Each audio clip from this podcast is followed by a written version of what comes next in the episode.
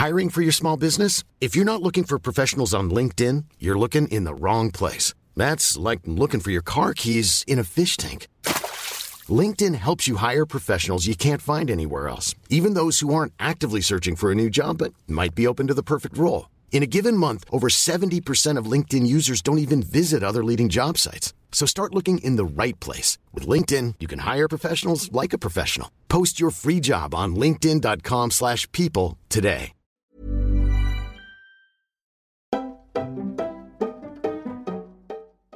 Hi guys, what's up? On se retrouve dans un nouvel épisode de Camille's Outline. Et le sujet d'aujourd'hui, en vrai, ça fait longtemps que je voulais en parler. C'est, ça faisait partie des premiers sujets que je voulais aborder quand j'ai décidé de lancer le podcast. Et, et je sais pas pourquoi j'ai pas arrêté de retarder, retarder, retarder à chaque fois. Je sais, euh, franchement, même moi, je sais pas pourquoi. Mais là, aujourd'hui, je pense que c'est le meilleur timing, tu vois, avec la semaine que je viens de passer. Je crois que c'est le meilleur timing et tu vas comprendre pourquoi. Le sujet, c'est le syndrome de l'imposteur. Alors déjà, pour ceux et celles qui connaissent pas c'est quoi le syndrome de l'imposteur, je vais te l'expliquer. Et peut-être, peut-être que tu vas te reconnaître.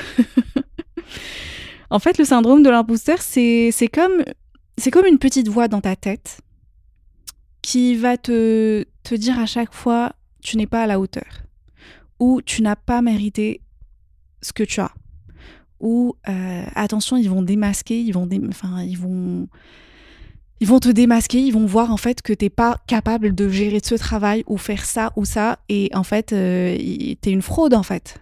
Et du coup, en, gros, c'est un sentiment qui te fait douter de tes succès et de tes réussites.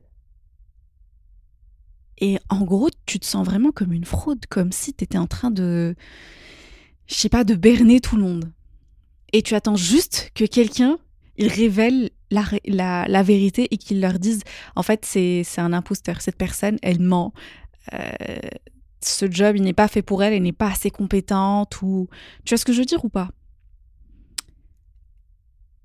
Et personnellement Alors, comment te dire que ce syndrome de l'imposteur, personnellement, je l'ai vécu dans ma vie personnelle et professionnelle. Mais surtout, surtout professionnelle. Et là, je vais parler d'un point de vue un peu de, femme, mais aussi de mec en soi. À toi de voir si tu vas te retrouver ou pas. Mais je me souviens, par exemple, mon premier job. Mon tout premier job après euh, avoir fini l'université, l'école supérieure et tout. J'ai fait mon CV, j'ai hyper bien travaillé. Je crois que je l'ai fait relire 4000 fois par ma sœur, mon beau-frère, tout le monde. Et finalement, quand j'étais fière de mon CV, je commençais à l'envoyer. Et là, tu as des entreprises qui te contactent, qui t'appellent pour passer des interviews, pour passer des entretiens, pour voilà. Et je me souviens, un des premiers entretiens que j'avais passé, c'était un entretien avec Chanel. Alors déjà, quand j'ai reçu le mail qui disait Chanel, comment te dire que j'étais non non ils se sont trompés. Non il y, a, un souci quelque part, c'est pas pas possible. Vous êtes mignon, c'est gentil hein. Mais je sais pas si quelqu'un se fout de ma gueule, il faut arrêter là tout de suite. Mais je, je me trompais pas, c'était Chanel qui voulait m'embaucher. Et je réalisais, je comprenais pas pourquoi il me voulait moi c'est très bizarre à dire parce que mon CV, il est bien, tu vois. Franchement, j'ai fait pas mal de trucs. J'ai fait deux masters, j'ai fait pas mal d'événements, de, stages et tout et tout. Mais j'y arrivais toujours pas à comprendre comment une société aussi, euh, une marque aussi grosse, aussi, euh, qui pèse, voulait m'avoir moi. Et là, c'est parti pour un entretien où je m'auto-sabote, mais clairement, toute seule, comme une grande. J'avais besoin de, personne. Franchement, comme une grande, je me suis auto-sabotée parce que dans ma tête, c'est impossible. Dans ma tête, je me dis, no way. Euh, franchement, vous êtes mignon, mais no way. Tu vois et c'était pas seulement euh, Chanel, tu vois, il y avait pas mal de grosses marques qui m'avaient contacté et tout. Et je crois que sans même faire exprès, j'étais en train de niquer mes chances toute seule. J'étais en train de m'auto-saboter toute seule. Tu vois ou pas? Bref, on arrive au, job que j'ai vraiment eu. Et du coup, la société, il m'appelle pour un entretien. Ok, trop cool. là, j'avais passé tellement d'entretiens, j'étais, tu vois, j'étais rodée un peu. Donc, j'étais prête. Je passe l'entretien, je vois la liste des tâches qu'il faut, le profil qu'il cherche. Je me dis, ça match un peu sur deux, trois trucs, mais pas sur tout. Tu vois, je sors, je suis fraîchement diplômée. Je, ce qu'il demande, clairement, je sais pas faire. Mais on va pas se mentir, on l'a tous fait, ou tu vas le faire quand tu vas commencer à passer tes entretiens, mais tu, tu mens, tu mytho. Tu dis oui, je sais faire ça. Sachant que la veille, t'as passé la soirée à googler le truc. Tu dis ouais, je sais faire ça, ouais, je sais faire ça. Et là, il t'embauche. Il te dit ok, viens. t'as signé le contrat, maintenant viens. Montre-nous ce que tu sais faire. Et là, t'es en mode oh my god. Oh my god. Pourquoi ils m'ont choisi moi? Euh, ils vont découvrir, je vais passer une semaine, ils vont savoir que en fait, je, je suis moins que rien, que jamais je pourrais gérer le job, le poste qu'ils qu'ils m'ont donné. Ils vont découvrir, ils vont le voir, ils vont voir, je suis là, je suis devant eux, je, je passe la journée avec eux, ils vont le voir. À un moment donné, ils vont le voir.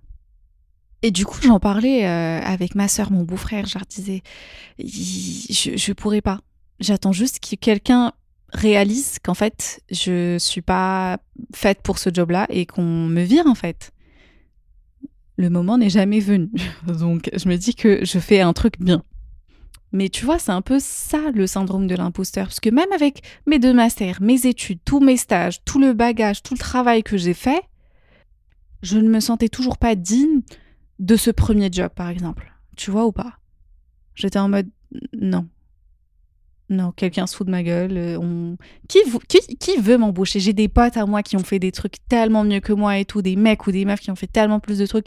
Pourquoi vous allez me choisir moi, en fait? Et là, tu vois, c'est un peu le syndrome de l'imposteur parce que déjà, tu t'auto-sabotes, tu crois pas en tes réussites, même si c'est écrit noir sur blanc, c'est sur ton CV, t'as fait ces trucs-là. T'as été dans un entretien et tu, tu les as rencontrés, tu ils ont kiffé quelque chose en toi. Ils ont vu quelque chose en toi que clairement toi tu n'as pas vu. Ça me rappelle aussi quand je passais mes entretiens de euh, stage de fin d'études. J'en avais passé pas mal et un jour je reçois un mail de chez L'Oréal. Alors déjà là je vois L'Oréal, je me dis oh my god, ok, d'accord, ça marche, vas-y on le fait. J'ai passé le premier entretien avec, euh, je crois que c'était RH, le premier ou quelque chose comme ça. Après, tu passes au manager. Et là, c'était un, entretien sur place. Donc, euh, j'habitais à Troyes et j'ai dû partir à Paris. Et franchement, je suis partie avec une copine à moi. Je suis partie en mode, écoute, c'est mignon, mais franchement, ça me fait juste venir à Paris pour passer le week-end tranquille à Paris. Mais je crois vraiment pas l'avoir. Parce qu'on va pas se mentir, c'est L'Oréal. Et là, je passe l'entretien en vrai, l'entretien, il s'était bien passé. Oui, il y avait des tâches que je connaissais pas. J'ai menti, j'ai dit oui, je connais, c'est pas grave, on l'a tous fait. D'accord? Euh, Faut pas me. on l'a tous fait. Et là, quand je sors de l'entretien, je crois même pas dix minutes après, on m'appelle. C'est L'Oréal. On me dit, euh, c'était la RH. Elle me dit alors, c'était comment ton entretien? Et là, je, regarde ma pote qui était à côté de moi. J'ai envie de dire, ils appellent pour dire merci, mais ça va pas être possible. Donc je réponds à la RH, je dis ouais, ça s'est très bien passé, franchement, nan, machin et tout. Elle me dit voilà, je voulais juste te dire que tu as été prise pour le, le stage. Comment te dire que j'y ai pas cru? Genre, j'ai enlevé le téléphone de mon oreille pour voir le numéro, si c'était bien le numéro ou pas. Ou si quelqu'un, un de mes potes qui savait que je passais un entretien et tout, qui voulait se moquer de moi, tu vois. Et en fait, non, j'avais eu le stage. Et donc là, je me dis, ok, trop cool, j'ai eu de la chance.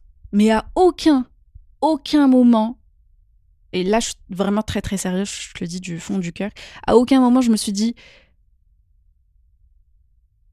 je le vaux bien. le jeu de mots que je viens de faire. Mais c'est vraiment ça. À aucun moment, je me dis, je, le, je mérite stage, je le vaux bien. I'm worth it. À aucun moment, je le dis je me suis juste dit, ok, j'ai eu de la chance. Ou les autres personnes qui ont passé ce, stage, soit ils n'étaient pas dispo, soit euh, ils étaient vraiment nuls, je ne sais pas. Mais je me suis jamais dit, euh, en fait, ils m'ont pris parce que je le mérite. Et c'est un peu dommage parce que j'ai l'impression que pas mal de copines à moi, j'en ai parlé pas mal de fois avec des copines, avec Imen, avec ma soeur, avec ma meilleure amie, avec Nounou, avec pas mal de copines à moi, que ça soit sur le côté personnel ou professionnel, mais surtout professionnel, j'ai l'impression qu'on réalise jamais qu'on mérite ces réussites-là et qu'on a été euh, mise dans ce poste-là, tu vois, euh, qu'on a rempli ce poste-là parce qu'on le mérite, on se dit juste on a eu de la chance ou un truc comme ça. Et c'est là que je réalise qu'on a vraiment toutes, enfin la plupart du moins, ce syndrome de l'imposteur qui te fait un peu, beaucoup même, douter de toi et qui est encore plus, j'ai envie de te dire, amplifié par les attentes sociales et les stéréotypes de genre. Dans le sens où les femmes, nous, on a longtemps été conditionnées à croire qu'on devait être parfaite, qu'on devait être multitâche, faire pas mal de trucs en même temps, qu'on devait briller, mais pas trop fort non plus, qu'on devait réussir, mais pas avoir l'air, tu vois, un peu imbu de nous-mêmes ou avoir trop confiance en nous. il fallait rester modeste. Tiens, mine de rien, ça me rappelle le, le, le message dans Barbie à la fin. Je sais pas, moi j'ai vraiment pleuré. Il y avait un petit passage où elle disait Il faut toujours se démarquer et être reconnaissante. Mais il ne faut jamais vieillir, ne jamais être grossière, ne jamais se vanter, ne jamais être égoïste, ne jamais tomber, ne jamais échouer, ne jamais avoir peur et ne jamais sortir du rang. C'est contradictoire. Et en vrai, quand je te dis que ça nous touche dans le côté personnel et professionnel, je me souviens aussi une fois, j'ai été invitée à une soirée, euh, une bête de soirée, où il y avait des gens. Je m'attendais pas à ça. Je ne m'attendais vraiment, vraiment pas à ça. Tu vois, le genre de soirée où quand tu arrives, tu dis euh, Pourquoi on m'a invité moi? Quelqu'un s'est trompé quelque part et ils ont fait partir un mail pour m'inviter moi. Alors qu'en fait, je suis ils se sont trompés. Ils se sont littéralement trompés. C'est-à-dire que quand je me suis assise, à ma table, il y avait des gens de, de Vogue, de Harper Bazaar, des gens de, tu vois. Et moi, j'étais là avec mes, avec mes, mon compte Insta, mon TikTok, YouTube et tout. Il y, avait, aussi des créateurs de contenu, tu vois, mais. Mais je me, sens, je me sentais déplacée. C'est ça le mot. Je me sentais, j'avais, je sentais que j'avais pas ma place. Et à aucun moment, je me suis dit qu'en fait, t'as réussi, t'as fait des trucs, meuf. T'as fait tellement de trucs que tu mérites ta chaise, ta place. Autour de cette table, tu la mérites. Vraiment, j'ai pris un moment, je suis, je suis sortie, euh, je suis partie aux toilettes, j'ai passé, je crois, 15 minutes aux toilettes à parler avec ma sœur et à lui dire Meuf, quelqu'un s'est trompé quelque part. Parce que je vois pas pourquoi on m'a invité moi. Et elle, elle était là en mode Mais t'es malade, mais pourquoi tu dis ça? T'as réel, t'as fait ça et ça et ça. Moi, je suis en mode je continue à croire que quelqu'un s'est trompé, qu'il y a un stagiaire qui a, qui a fait un truc qu'il fallait pas. Et après un petit pep talk de ma sœur, je me suis reprise en main. J'ai remis une couche de rouge à lèvres et je suis partie m'asseoir. Et j'ai j'écoutais pendant cette période-là, j'écoutais pas mal le podcast de Matthew Hassey qui disait un peu, il y avait un épisode qui parlait de comment te sentir à l'aise ou faire genre que t'es à l'aise. Et il y avait pas mal de trucs, un peu le langage corporel et tout, donc j'ai suivi, mais tout à la lettre. Et franchement, je vais pas te mentir, ça m'a aidé. Un truc super simple, mais juste quand tu t'assois sur la chaise, que tu sois vraiment calé sur le dossier, pas que tu sois vraiment, que tu t'avances pas trop sur la table, que tu sois vraiment chill sur le dossier.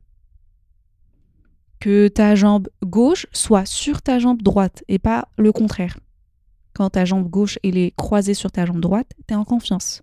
J'étais pas du tout en confiance, mais ma jambe gauche était sur ma jambe droite. Bref, c'est plein de petits détails et au final, je me suis rendu compte que j'ai passé une bête de soirée, j'ai des gens hyper inspirants et j'ai kiffé. Mais vers la fin de la soirée, je pensais toujours que j'ai juste eu de la chance et que c'était pas par rapport à mes réussites et à tout ce que j'ai fait, tu vois. Et pourquoi je voulais en parler cette semaine? Euh, C'est tout simplement parce que la semaine d'avant, il y a deux semaines, j'étais en Égypte. J'étais en Égypte avec Jean-Paul Gaultier. Si tu me suis pas sur Instagram ou TikTok, t'inquiète. Franchement, c'est cool. Je te fais le débrief ici. Euh, il y a un mois ou quelques semaines, on a reçu un mail avec Imen qui disait voilà, on fait un voyage pour le lancement euh, de la nouvelle campagne euh, Gauthier Divine et on voudrait inviter Camélia avec nous et tout. On lisait le mail avec Imen et on se disait hmm, il y a une erreur quelque part. Pourquoi ils me choisissent moi? Il y a une erreur quelque part. En fait, c'est ça le premier. Enfin, le souci, c'est que mon premier réflexe, c'est de me dire il y a un souci quelque part, ou ils se sont trompés, ou ils vont annuler. C'est-à-dire qu'à J-5 de, du, du, voyage, ils avaient pris mon passeport, ils avaient les billets, ils avaient tout. Et j'étais toujours en mode il se peut qu'ils annulent à un moment ou à un autre, qu'ils réalisent qu'ils se sont trompés à un moment ou à un autre. Tu vois Et ça, c'est franchement, j'ai essayé de travailler dessus. Mais c'est pas facile quand tu as été conditionné à penser que oui, j'ai réussi parce que tu as eu de la chance. Tu vois ce que je veux dire? Et j'ai pas non plus l'habitude, quand je réussis, de crier ces réussites-là, ou de les chanter, ou de, tu vois, par exemple, quand, quand je suis au bureau, je m'en souviens très très bien, surtout les deux premières années. C'est pour ça aussi que je parle du point de vue un peu de femme versus euh, homme, un peu. Je me souviens que je gérais des trucs de malade. Quand je dis des trucs de malade, c'était des projets euh, à moi toute seule. Franchement, tu avais besoin d'une équipe de 5 ou 6 personnes pour le faire. Et je le faisais toute seule.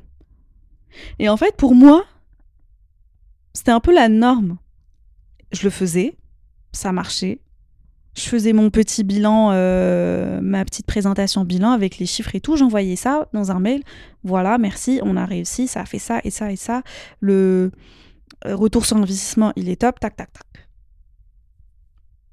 Mais tu ne me voyais pas dans l'open space?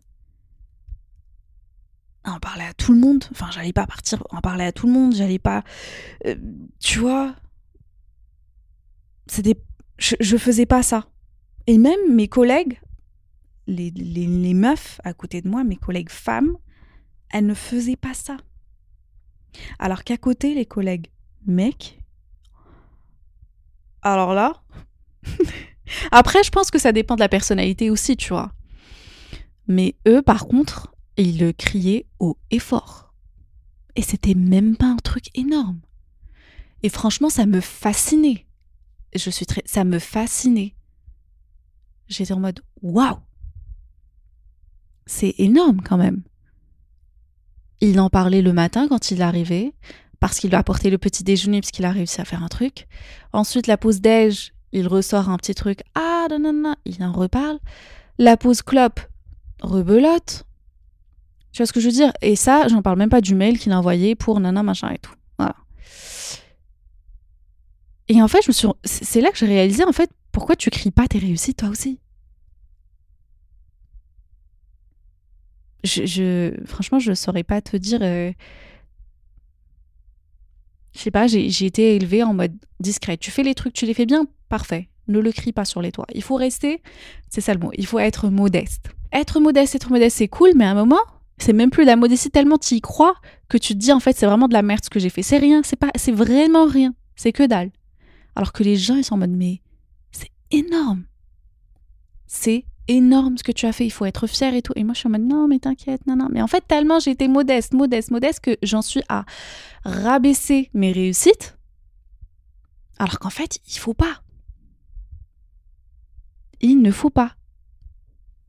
Donc, si tu ce podcast, et que tu as été élevé un peu comme moi dans la modestie, il faut être modeste, il faut pas euh, crier ses réussites sur les toits et tout, tu te dis oui, je suis modeste, je suis modeste, à un moment, il faut faire attention pour ne pas tomber un peu dans, dans ce syndrome de l'imposteur.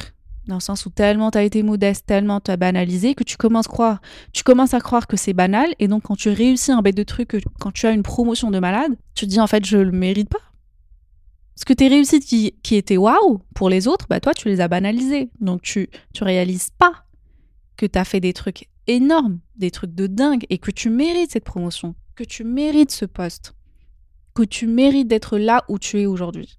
Donc, franchement, si j'ai un ou deux conseils à te donner. Le premier, c'est le même conseil que je m'étais donné, que je me, j'essaie de suivre toujours à la date d'aujourd'hui, et que je donne aussi à ma, je m'en souviens, je, l'avais donné à Camélia. Parce qu'elle avait son entretien, elle passait son entretien. Et avec les filles, on était en train de l'aider et tout. Camélia, c'est une, ancienne collègue à moi et c'est une de, des meufs que je surkiffe, que j'adore. C'est une femme sublime, superbe. Et en fait, j'avais dit, tu vas prendre un stylo, un papier, ou tu le fais sur ton PC, sur note, je m'en fous, mais tu écris tout ce que tu as réalisé. Fais-le même pas pour le job ou l'entretien ou la personne qui sera devant toi, fais-le déjà pour toi. Parce que quand tu le fais pour toi, quand tu te poses, moi je l'ai fait, j'ai fait une présentation. J'ai vraiment fait une présentation parce qu'un jour je me suis posée et je réalisais pas ce que j'avais fait. Donc je me suis dit, c'est quoi, vas-y, juste, j'ai tout noté sur une petite presse. Donc je suis partie mois par mois et j'ai noté tout ce que j'ai fait dans mon job. Les projets, les trucs, euh, avec le, les bilans, etc. Et plus j'avançais dans mes slides, plus j'étais choquée. Parce que déjà, de un, j'avais oublié la masse de trucs, alors qu'il fallait pas. De deux, ça me rassurait parce que je voyais mes réussites, c'était des chiffres en plus. Donc je voyais les choses vraiment comme les autres le voyaient. Et ça, ça, ça, a, ça a beaucoup aidé mon syndrome de l'imposteur dans le sens où je me dis, ok, tu le mérites parce que tu as fait ça et ça et ça, tu as réalisé ça et ça, et tu le mérites, tu mérites d'être là où tu es aujourd'hui. Parce que franchement, il faut prendre un moment pour écrire toutes tes réalisations, grandes et petites, et moyennes. Chaque succès compte. Même les succès que tu considères comme insignifiants, écris-les. Mets-les noir sur blanc, euh, visualise-les. Et quand tu, tu commences à douter de toi, relis cette liste. Juste histoire de te rappeler combien t'as fait, combien t'as réalisé.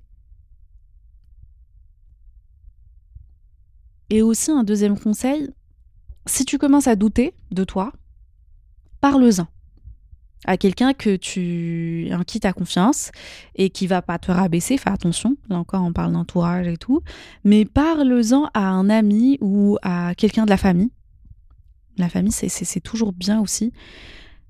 Ou à un mentor ou quelqu'un en qui tu as confiance. Et tu vas voir, tu vas être surpris de voir à quel point les autres personnes, déjà ils se sentent de la même manière que toi, et qu'aussi ils voient pas tes réalisations comme insignifiantes. Ils voient pas tes doutes comme valides parce qu'il n'y a pas de quoi douter. Tu le mérites. Tu mérites d'être là, tu mérites ce qui t'arrive. Oui, on a de la chance par-ci par-là, mais tout n'est pas histoire de chance, faut pas se mentir. Tout n'est vraiment pas histoire de chance. Franchement, n'oublie pas de quoi tu es capable. Et tu es capable de grandes choses, que ça soit dans ta vie personnelle ou professionnelle. N'aie pas peur d'être toi-même, de t'exprimer et de te kiffer parce que tu fais des trucs de malade. Voilà. On arrive à la fin de cet épisode. J'espère que. Je pense qu'on va pas mal se retrouver dans cet épisode parce que, comme moi euh, et comme pas mal de, meufs que je connais, on, subit un peu ce syndrome et on n'en parle pas assez. Et c'est vraiment dommage. Parce que ça fait du bien un peu de sentir qu'on n'est pas toute seule. Moi, quand j'en parlais avec euh, par exemple, elle m'a dit Mais meuf, laisse tomber. Syndrome de l'imposteur, je, vis avec tous les jours. Et c'est vraiment dommage de voir que des femmes aussi extraordinaires que nous, que nous, oui, je le dis, doutent de leur réussite, de leur réalisation et d'eux-mêmes. Il n'y a pas. Il n'y a vraiment pas. Aie confiance en toi. Suis ton cœur. Écris tes réalisations. Garde un carnet, un livret, une note sur ton téléphone. Fais-toi un mail de chaque chose, une présentation, bref, une trace écrite. Juste histoire de te le rappeler à chaque fois. Quand tu as commencé à douter, ouvre, ouvre cette note. Prends ce carnet. Lis cette présentation. Et crois-moi, ça va te faire du bien après. Voilà. J'espère que tu as passé un beau moment. Moi, franchement, ça m'a fait du bien d'en parler.